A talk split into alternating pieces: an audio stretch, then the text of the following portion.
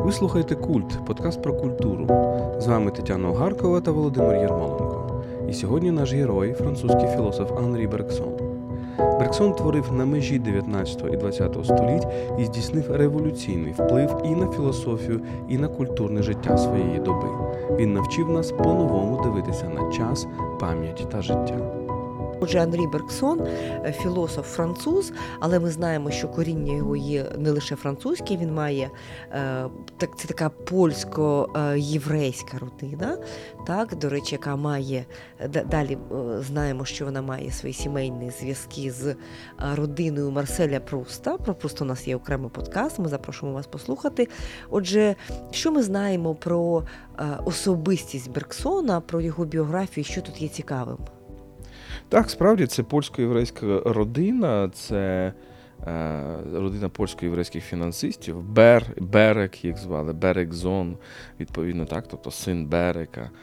От. Е, але справді оця епоха, це епоха е, кінця 19 століття, так, початку 20 століття, коли євреї у французькій культурі вони, вони стають ну, фактично частиною політичної спільноти.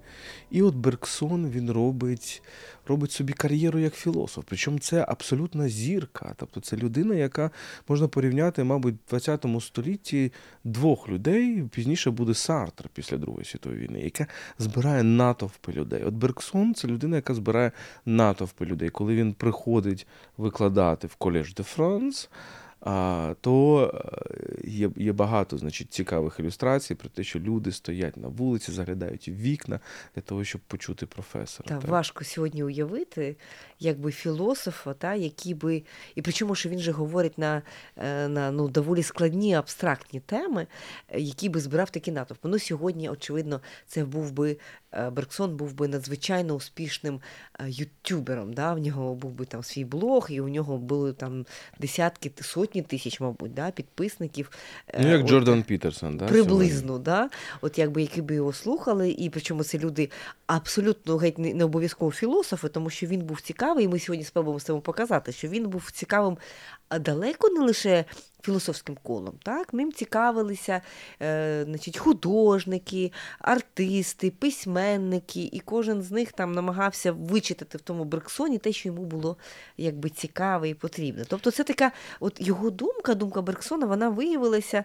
От Я я себе ловлю на тому, що в яких різних, як часто і наскільки різних контекстах мені доводиться розповідати про Берксона. Так? І коли ми говоримо про Пруста, і коли ми говоримо про авангард, і причому далеко не лише французькі, да, коли ми говоримо про, я не знаю, про якусь там Олександра Туфанова і становлянство, скажімо, да, воно має абсолютно прямі зв'язки. Тобто е, Берксон має прямий вплив на всі ці речі. Хоча, здавалося б, скромний е, професор професор в Колеж де Франс, який читає лекції на там, суто філософські теми, але от потенціал його думки він дійсно робить певну революцію. Давай спробуємо пояснити, в чому от, е, якби, революційність мислення. Ну, Давай ще, ще трішки до контексту. тобто він викладає в Колеж де Франс. Колеж де Франс це інституція, яка знаходиться через дорогу е, до Сорбони. Так? Вулиця Сан-Жак, Святого Якова, відділяє Колеж де Франс від Сорбони. Е, всі, я думаю, наші слухачі знають, що таке Сорбона. Так? Є такий образ, що Сорбона, от у Франції існує передусім Сорбона. Але насправді історія цих стосунків вона дуже цікава, тому що від початку Колеж де Франс це Колеж де Гуа, епохи Ренесансу Королівський коледж, колегіум, і він був е, створений для того, щоб опанувати цій середньовічній е, схоластичній Сорбонні. І оця історія от таких от стосунків, воно навіть і зараз певною мірою триває. В Колеж де Франс ішли дисиденти. певної Таке тобто вільнодумство таке. Вільнодумство, так. Тобто е, пізніше в Колеж де Франс викладає Мішель Фуко, так, пізніше викладає там Ролан Барт так. і так далі. Він же там і гине, до речі, правильно? Якщо так, я правильно Ролан Барт, так, так. На переході пішохідному, правильно, перед так, Колеж де Франс. Тобто е, Колеж де Франс це місце, є, е, це місце для тих, кого не приймає Сорбонна, так? Коли Кого не приймає, я би сказав, ну, якщо київською мовою, то я не знаю, Сорбона це такий червоний корпус, так, Колеж де Франс це така. Це Наприклад, так. Але там трошки інша форма навчання, тобто це це, це не студенти, які приходять, це такі вільні лекції, слухачі, так, да, слухачі. І, і, в принципі, немає необхідності туди, немає зобов'язань туди приходити. Просто ти приходиш, бо такий ритуал, бо це модно і так далі. І от курс Бергсона він стає місцем світського життя, тому що має приходити заздалегідь. Це абсолютно салонна вже історія. Дами приходять для того, щоб показати, як вони гарно виглядають, в яких як в театр ходять, да, сукні як в театр. Да, Приходять на лекцію раніше, бо перед тим читає якийсь економіст. Так? Тобто економіст це тільки прелюдія, претекст в цій добі для для Анрі Берксона. Ось така історія. І справді він воює певною мірою з Сорбоною, тому що Сорбона його ненавидить, вона вважає, що це не та філософія, і так далі. і так далі. Ну і там він теж говорить цю фразу. Да, В одному е, в один момент він говорить, що ну, на піку популярності він каже: я не розумію, чому так багато людей, я все-таки ж не танцівниця. Так, я не танцівниця, і та, Але ви не на балеті, так, так. Отже, чим він важливий? Давай по суті говорити. Е, давай давай відразу скажемо, які книжки Бергсона варто читати, якби е, давай почнемо спочатку. В тисячу... Ну, Я би я би все ж таки от порадив поча... нашим слухачам почати з творчої еволюції, тому що творча еволюція 1907 рік, воно читається, воно не таке складне, не так складно написано, ніж е, попередні два трактати, які набагато більш наукові. Це його дисертація дослідження безпосередніх даних свідомості 1888 рік, і матерія і пам'ять 1896. Отже, ми бачимо, що первинно він цікавиться такими е, питаннями, як свідомість. Як пам'ять. уява, як е, інтуїція, як інтелект, як пам'ять, як час. Да, І тут от. він, до речі, робить дуже велику кількість відкриттів. І і от через ці відкриття він йде до теми еволюції, і біології, і життя. І от Це дуже цікавий такий поворот. Отже, певною мірою е, Бергсон це людина, яка відкриває час. От час стає абсолютно ключовою категорією філософії ХХ століття. Потім приходить, наприклад, Гайдек, Гусель, так, е, ну, Гусель в той самий час приблизно, як і Бергсон. Бергсон у цій лекції Колеж де Франс він читає з 900-го року. Це ну, творчість Гуссерля. так вони ем, дуже цікаво дивитися, хто на кого вплинув, чи знали вони про існування один одного. Але про це ми окремо, можливо, ще поговоримо. Гайдегер, без сумніву, хоча він не згадує майже Бергсона, але його трактат Буття і час Zeit 27-го року ми можемо відчути дуже багато впливів. Давай спробуємо коротко пояснити, от, власне, в чому особливість часу Бергсона. Ну, я би давай сформулюю, а ти скажеш, чи ти погоджуєшся з цим. Мені здається, що Бруксон, от найбільше його відкриття полягає в тому, що він, можливо, перший або один з перших філософській традиції суто європейській постав питання про те, поставив питання про те, що не існує е, часу взагалі для людської свідомості, не існує час, не існує так абстрактно, так, як ми звикли. Тобто не існує часу. Ну, звичайно, ми розуміємо, що час існує як там хвилини, години, там доба або інші, відрізки часу, які ми можемо вимірювати, які є абсолютно об'єктивним якимось виміром часу. Але Берксон був першим, хто сказав, що так абстрактно час для людської свідомості, це він почав розвивати ще в першому своєму тексті сей про безпосередні дані свідомості. Для жодної людини на цій планеті, е, жодна людина на цій планеті не сприймає час як. Типу, пройшло 3 секунди або пройшло якби 10 хвилин. Ми сприймаємо час не як порожнє щось, а як як наповнений подіями. І ми всі прекрасно знаємо, що бувають такі хвилини, які е, тягнуться як як години. І бувають навпаки такі дні, які пролітають як одна секунда. І насправді наше сприйняття часу, воно є завжди, якщо простими словами пояснити, воно є завжди суб'єктивним, воно є завжди залежить від того, чим цей час є наповненим для нас. Тобто він е, робить такий, як би я, я би так сказала, анти абстрактний такий поворот. Він говорить, що часу взагалі от такого він існує. І будь-яка свідомість, людська, жива свідомість, а Берксона ми ну, маємо всі підстави відносити до так званої філософії життя. Да? Жодна людська свідомість, навіть свідомість найбільш розумного е, філософа, вона не сприймає час. Е, як е, сукупність певних сукупність однакових елементів атомів. Е, сприйняття часу залежить від того, що саме цей час наповнює. Тому сприйняття часу є суб'єктивним, і саме тому його вимірювати от такими дискретними, однаковими тим атомами, да, як типу секундами, чи там хвилинами, чи годинами, ми маємо право для того, щоб звіряти годинники. Але час не існує в цьому. Час завжди переживається з окремо взятою свідомістю. Ну так, одна справа, коли ми сидимо, просто сумуємо, нудьгуємо на, на якісь нудні лекції, наприклад, так, дві години тягнуться. Ми думаємо, коли ж це все закінчиться. А інша справа, коли нас щось захоплює, якесь кіно, якась література і так далі. І е, зверни увагу, що ця тема і зараз продовжується. Наприклад, якщо взяти одну з ключових метафор сучасної психології, наприклад, метафора потоку.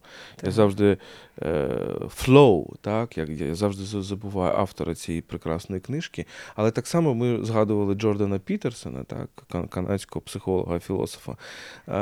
Зрештою, це форма описування щастя. Що таке mm. щастя? Це відчуття, що щось тебе захоплює, що ти в певному потоці, ти не можеш уже від'єднати себе від цього потоку, і тому і тому ти не, не, не дивишся, скільки часу завершується до кінця лекції, чи до завершення цієї книжки якоїсь нудної, яку ти маєш дочитати. так? Да, от, І от у Берксона він постійно протиставляє дві речі. Він каже, кількісне і якісне розуміння часу. От кількісне розуміння це розуміння, от що пройшло там, наприклад, я відсидів 15 хвилин на ненависній мені роботі. Оце і кількісне сприйняття часу.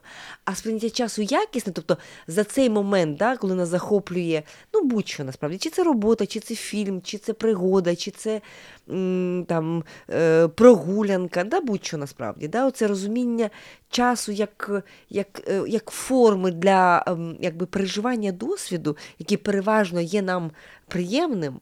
Да, Але згадаємо, скажімо, освічення освідчення великої кількості людей. Да, Оця секунда, коли, скажімо, людина балансує на межі життя і смерті. Да, І вона каже, все життя пролетіло перед моїми очима. Да? Тобто вона в цю секунду, да, якоїсь близькості до смерті, ну, ми маємо величезну кількість таких свідчень.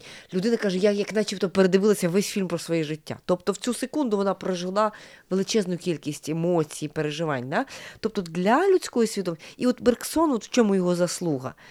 Він а, він же ж не письменник, да? не поет. Е, тому що письменник поет, письменники і поети ну, все постійно говорили да, про ці речі. Але це є філософ, який наважився говорити про е, такі речі, ну, скажімо так, суб'єктивні, який наважився говорити про те, що тут абстракції немає. Е, і філософи, так само, як і будь-які інші живі люди, вони якби вони, вони теж переживають час як щось якби якісне, якісне. І звідси оце його розуміння терміну дюре, да, тривання? Ну, тривання, так. Е, тобто, це відчуття якраз у цієї інтенсивності часу. так. Тобто, коли він говорить, дуже важливо це Е, розрізнення інтенсивного і екстенсивного. Так? Певною мірою ми теж можемо тут побачити спадок французької філософії, тому що це розрізнення ще Декарта між res extensa і res cogitans, між протяжною субстанцією, протяжною річчю і річчю мислячою. Так? От, Але Берксон намагається зрозуміти, а щось таке, що ж це мисляча річ? Це він називає слово інтенсивність, тобто свідомість як інтенсивність. І там, як ти кажеш, немає просто так, що є отакий елемент свідомості, ми його поклали в скриньку і перейшли до іншого елементу свідомості. так? Він говорить про те, що ці елементи свідомості вони проникають один в одне. І в цьому сенсі час для нас теж ніколи не є просто ця подія. Ага. Пам'ятаєш, це ще що ці давні парадокси, часовіші від Августина, наприклад, так, що ось минуле його вже немає, а майбутнє його ще немає. А отже, те, що є, це оця мить, чисте тепер.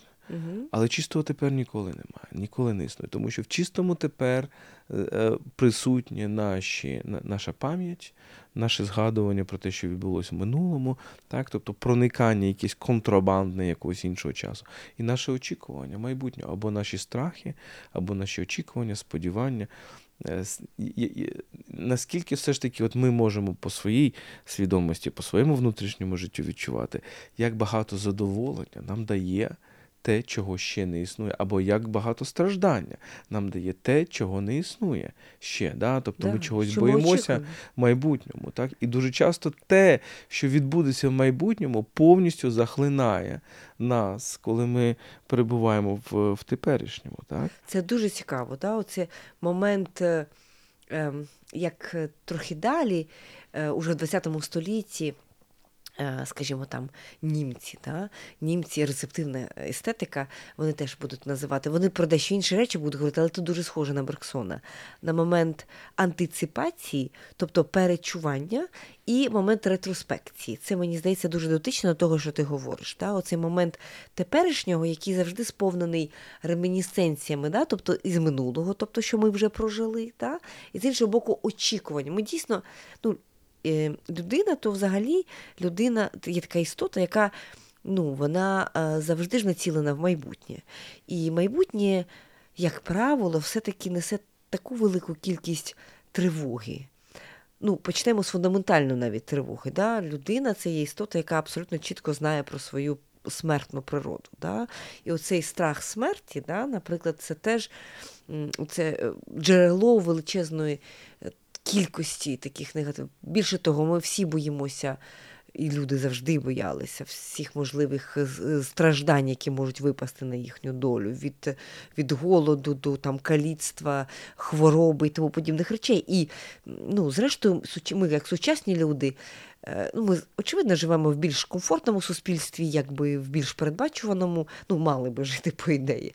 Але ми теж, ми, ми, ну, ця тривожність у сучасних людей вона теж дуже висока, тому що ми ми всі боїмося несподіваних хвороб, та, е, які падають на голову, які, в принципі, там навіть е, ми не можемо їх уникнути, там, я не знаю, щепленням чи чимось таким речам, скажімо, онкологія, да, дуже страшні такі речі. Тобто людина завжди чогось боїться, і вона от цей момент майбутнього якби ну, може. Ну, Тому що і майбутнє, і минуле для нас не є чимось е, зрозумілим, чимось визначеним, на відміну від дуже багатьох тисячоліть, мабуть, людської історії, коли не тільки минуле, а й майбутнє було зрозумілим і визначеним ясним. Ти знаєш, що ти проживеш своє життя так-то, і що тебе в іншому житті чекає ось те-то, якщо ти будеш робити певні речі. Але зверни увагу, що якраз Бергсон відкриває оцю фактично відкритість, так, і невизначеність і минулого, і майбутнього. І потім по його кроках іде Гайдегер, який фактично починає. Е, ну, наше існування визначати. Звичайно, Гайдегер би не любив цих термінологій, але ми поки, поки що не будемо в це е, входити. Але оця структура того, що він називає Dasein, так, е, якби людське людське буття, яке не є для нього людським буттям, але менше з тим. Ага. А, Але там все в час впирається, тому ага. що це ідея з одного боку минулого, так, нашої закинутості в цей світ, так, тому що ми приходимо в цей світ уже з певними е, готовими речами, і оце. Буття до смерті, тобто до відкритості якогось майбутнього. Так? Це все приходить потім у Гайдегера певною мірою під впливом Берксона. Але зверни увагу, що сучасна психологія, я постійно там розповідаю про такого психолога е, Деніел Гілберт, його книжка про щастя Stumbling on Happiness, mm-hmm. де він дає визначення людської природи. Людина це тварина, яка думає про майбутнє. Uh-huh. Що це означає? Що сучасна психологія, ну, певні її представники визначають людину передусім в часових категоріях, передусім через ставлення до майбутнього. Це все Берксон. Берксон це зрозумів 100 років тому. навіть да. Так, це дуже важливо. Давай це зафіксуємо, але е, винаходи або якби інсайти, як би ми сказали, інтуїції Берксона на цьому не, не, не зупиняються, тому що Берксон також є філософом, який е, один з перших всерйоз і якби ну, з повною такою вагою поставився до, до, до пам'яті да, до до проблематизації пам'яті. Що таке пам'ять? так? Наскільки вона є важливою для е, для людської істоти? От Матерія пам'ять, там е, ну, сотні сторінок цікавезного тексту.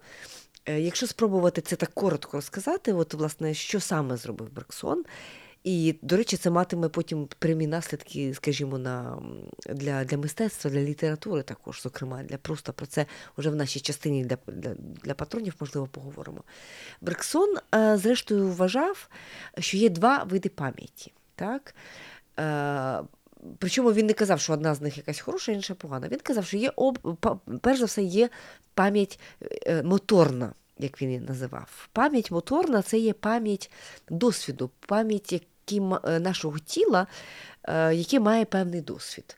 Тобто, переважно більшість наших рухів ми робимо завдяки оцій моторній пам'яті. Ми знаємо, як один раз навчився ходити, ми знаємо, як ходити, ем, там, ми знаємо, як там пересуватися, ми знаємо, якщо ми працюємо руками, так, як я не знаю, приготувати собі їсти, так, як вийти, як як, як кермувати машиною, скажімо. ну, Все, все, що ми робимо, воно, як правило, навички, які закріплюються в нашому тілі, наше наше тіло насправді є величезний механізм, який має ну, там, гігабайт, як сьогодні би сказали, у цієї моторної пам'яті, яка нами керує. Та? Оця моторна пам'ять, до речі, от, от він про це також читав лекції в Колеж де Франс, ця тема дуже сильно зачіпала. От тодішню публіку дуже цікаво було почути таке прагматичне розуміння пам'яті. Але окрім цієї моторної пам'яті, Бергсон так, також пише про е, ще цікавіший такий вимір пам'яті. Він говорить про так званий, звану образну пам'ять. І він стверджує, і ми з ним можемо сперечатися сьогодні, але принаймні е, він був переконаний, що людський мозок влаштований в такий спосіб, що людина насправді пам'ятає е, якби все. Е, що з нею було від ну чи не від самого народження. Тобто е, ті процеси забування, які, звісно, є. Тобто, якщо ви спробуєте себе згадати, звісно. Ми можемо так всі приблизно сказати, що ми пам'ятаємо себе років з чотирьох. Та? Хтось з трьох, там хтось якісь інсайти має, якісь флешбеки, там, можливо, щось пам'ятає раніше, але, як правило, це не тягнеться, це певні якісь моменти. Але людина більш-менш себе стійко пам'ятає, там, по-перше, з певного віку. По-друге, якщо вам задати запитання, що ви робили, скажімо там рівно там е, там 8 років тому, ну, якби не було Фейсбуку, да, який би вам прислав нагадування, якщо ви там щось запостили, то ви не згадаєте, що ви робите. Але от Берксон вважав, що ця образна пам'ять, вона як ну, тобто, як величезна машина, величезний комп'ютер є в голові кожної людини, і десь ця образна пам'ять, як віртуальна пам'ять, вона зберігається. Проблема в тому, щоб знайти ключ до тих кадрів. Та? Тобто це можна собі сказати, що людська пам'ять це величезна е, величезна не знаю, флешка, якась, да? чи якийсь жорсткий диск, де все записано, насправді, всі ходи записані, просто ми з часом втрачаємо доступ до цього. От, І він був переконаний, що завдяки цій образній пам'яті, от фактично кожна людина має ну, таку безмежну пам'ять, просто треба підшукувати ключі для того, щоб щось було згадано і щось виплило в сучасний момент. Ну так, і це потім справді вплине на літературу. Так, давай справді залишимо це для е, патронівської частини. Ми будемо говорити на, про вплив Брексона на на Марселя Пруста. І зрештою саме цей образ, пошук втраченого часу і розгляд літератури як певне намагання. Е, зануритися в цю от флешку і віднайти оці втрачені скарби, він він так, можна сказати, берксонянський. Ще одне важливе розрізнення це розрізнення між інтелектом та інтуїцією. І знову ж таки, от Берксон нам показує, він він знаходить оцей певний принцип, і, і він дуже часто застосовує його до до різних елементів, тому що принцип, який головний? Оця екстенсивність проти інтенсивності. Так? Тобто інтелект це те, що аналізує, це те, що ставить на поличці. Одне, один концепт відрізняється від іншого концепту, від третього концепту і так далі. А інтуїція це якесь миттєве схоплення суті, так? тому що от вона бачить, так би мовити, вона схоплює оцей мить цьому часі, в цьому ля дюре, але оскільки цей час сам по собі є чимось цілісним, то ця інтуїція вважає Бергсон, вона може схопити оцю цілісність. Ну і ті, хто бачив з вас фотографії Бергсона, у нього дуже якийсь дивовижний погляд. Так? Погляд містика насправді. Він, можливо, був таким дуже, дуже, дуже містичним. Але теж можемо провести паралель е, сучасною психологією або нейронаукою. Е, такий Нобелівський лауреат Деніел Канеман, його книжка Thinking Fast and Slow, де він е, проводить теж, намагається зрозуміти, в чому ж відмінність інтелекту і інтуїції, або інтелекту і емоції. Там трішки інший інший підхід, але певною мірою він схожий, тому що що таке що таке інтуїція для Канемана? Це теж тип мислення. Так, Але це тип мислення, який е, проходить, так би мовити, який є ну, для Канемана він визначає теж в часових термінах. Він максимально швидкий. так? Але чому він максимально швидкий? Тому що е, операції, так, реакції нашого мозку не задіють максимальну кількість одночасно е, там, ділянок, зв'язки, нейронних зв'язків і так далі. Це може бути емоційна реакція, тому коли щось нас повністю поглинає. Або інтуїтивне розуміння цілісності. Так, оце так. відчуття, які дуже багато з нас, я думаю, мають в своєму досвіді. І це відчуття може бути там від від розв'язання математичної задачі, чи міркування про своє життя, чи щось чи, інше. Там розуміння там, геополітичної ситуації, або да. чого насправді. Раптом ми в тебе відчуття, так? що все, пазл склався, і ти от можеш пояснити кожен окремий його окремий його елемент. Ти бачиш оці зв'язки. Так. Це те, що ми певною мірою, от коли ну, ти говориш про геополітику, так коли українці спілкуються там з там, я не знаю, західноєвропейцями, от західноєвропейці дуже часто кажуть, от вони кажуть, оце треки, оце один трек, оце інший трек. Давайте по цьому треку говорити, а не по цьому. А ми якби інтуїтивно кажемо, вони ж всі пов'язані. Так? Все вони... пов'язано. так. І це... Інтуїція як цілісність, сприйняття цілісності. Так? Ну, Тут давай скажемо для справедливості, що Бергсон був далеко не єдиним на початку ХХ століття, хто так багато покладав на інтуїцію, принаймні так якби давав їй права як способи пізнання. Тобто інтуїція не просто як щось та, для нам чуттєве, для розуміння якоїсь мистецької реальності. Він чітко казав про те, що інтуїція є спосіб пізнання. Да, якби Які на рівні з там, інтелектом так, може претендувати на пізнання істини. Так? І це, ну, скажімо, для такої раціональної філософії, там, традиції певної, так, якби, ну, скажімо так, особливо французької, так, такої критицизмки, це все-таки було ну, певним новаторством, да, певною сміливістю. Так? Коли ми говоримо про те, що Берксон, ми його відносимо до категорії філософії життя, якби це ну, т, ну, також пов'язано з, з інтуїцією. Ну і давай скажемо ще пару слів про.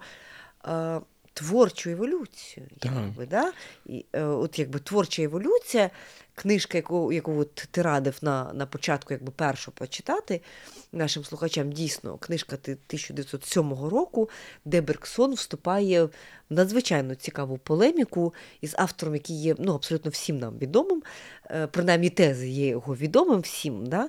тому що це є Чарльз Дарвін і його е, еволюція видів, так? тобто е, така дуже потужна теорія 19 століття, яка намагається пояснити, в який спосіб е, в тваринному світі відбувалися процеси, які в тому числі призвели до того, що до виникнення якби людини. Так, Так, ну а на, на думку Берксона, Чарльз Дарвін не може відповісти на питання, що ж таке життя. Да. Тому що життя для Берксона це те, що він називає елян віталь, творчий порив.